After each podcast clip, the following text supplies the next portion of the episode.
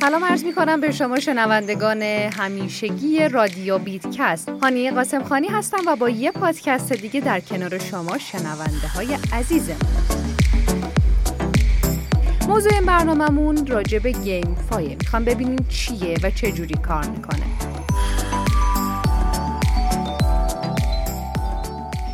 فای تلفیق از دو کلمه بازی یعنی game و مالی یا finance ه این عنوان به بازی های بلاکچینی یا بازی هایی برای کسب درآمد اشاره داره که انگیزه های اقتصادی رو به بازیکنان ارائه میده.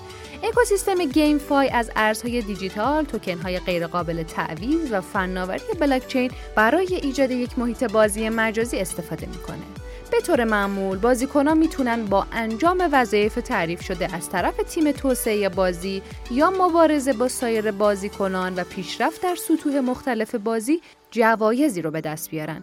اونا همینطور می‌تونن دارایی های خودشون رو به خارج از بازی منتقل بکنن و در صرافی های ارز دیجیتال و بازار توکن های غیر قابل تعویض یا NFT مبادله و خرید و فروش کنن. حالا می‌خوایم ببینیم چه جوری کار می‌کنه. GameFi پاداش می‌تونه به اشکال مختلف مثل ارزهای دیجیتال یا دارایی هایی درون بازی مثل زمین های مجازی، آواتارها، سلاحها و لباسهاشون باشه. هر پروژه گیم فای مدل و اقتصاد درون بازی متفاوتی رو اتخاذ می‌کنه. توی بیشتر موارد دارایی های درون بازی NFT هایی هستند که روی بلاکچین اجرا شدن به این معنی که میشه اونها رو در بازارهای NFT معامله کرد. با این حال توی بعضی موارد دارایی های درون بازی باید به NFT تبدیل بشه تا بازیکنان بتونن اونها رو معامله کنن یا بفروشنشون.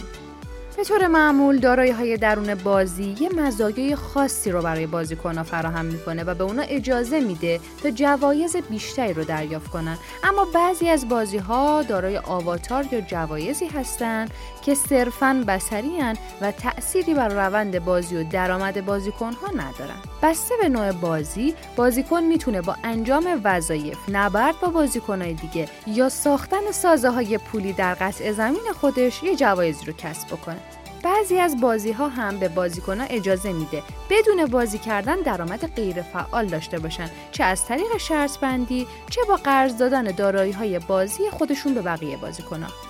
حالا می‌خوایم ببینیم چه جوری انجام بازی های گیم فای رو شروع بکنیم.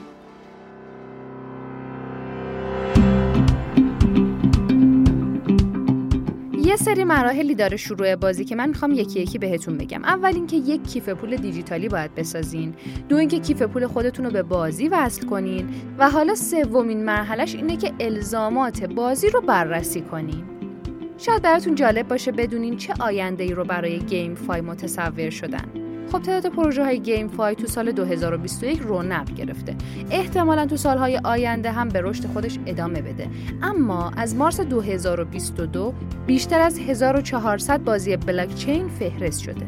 در حال حاضر ما بازی های محبوبی رو در چندین بلاکچین متفاوت داریم مثل اتریوم، Binance Smart Chain، Polygon، هارمونی، سولانا و خیلی دیگه. همونطوری هم که فناوری بلاکچین به توسعه خودش ادامه میده، انتظار میره روند رو به رشد GameFi با سرعت زیادی ادامه پیدا کنه. توانایی داشتن دارایی های درون بازی و کسب درآمد از بازی ها GameFi رو به خصوص در کشورهای در حال توسعه خیلی جذابش کرده.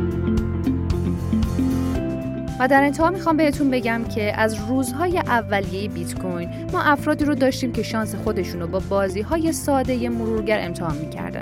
به این امید که سود بیت کوین به دست بیارن.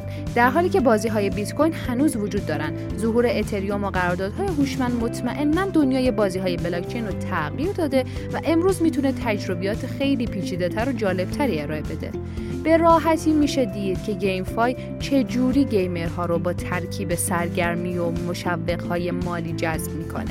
با محبوبیت روزافزون بازی های بلکچین به احتمال زیاد شاهد افزایش تعداد شرکت های بزرگ خواهیم بود که توی این حوزه فعالیت دارن و مخصوصا به دنیای متاورس ورود کردن.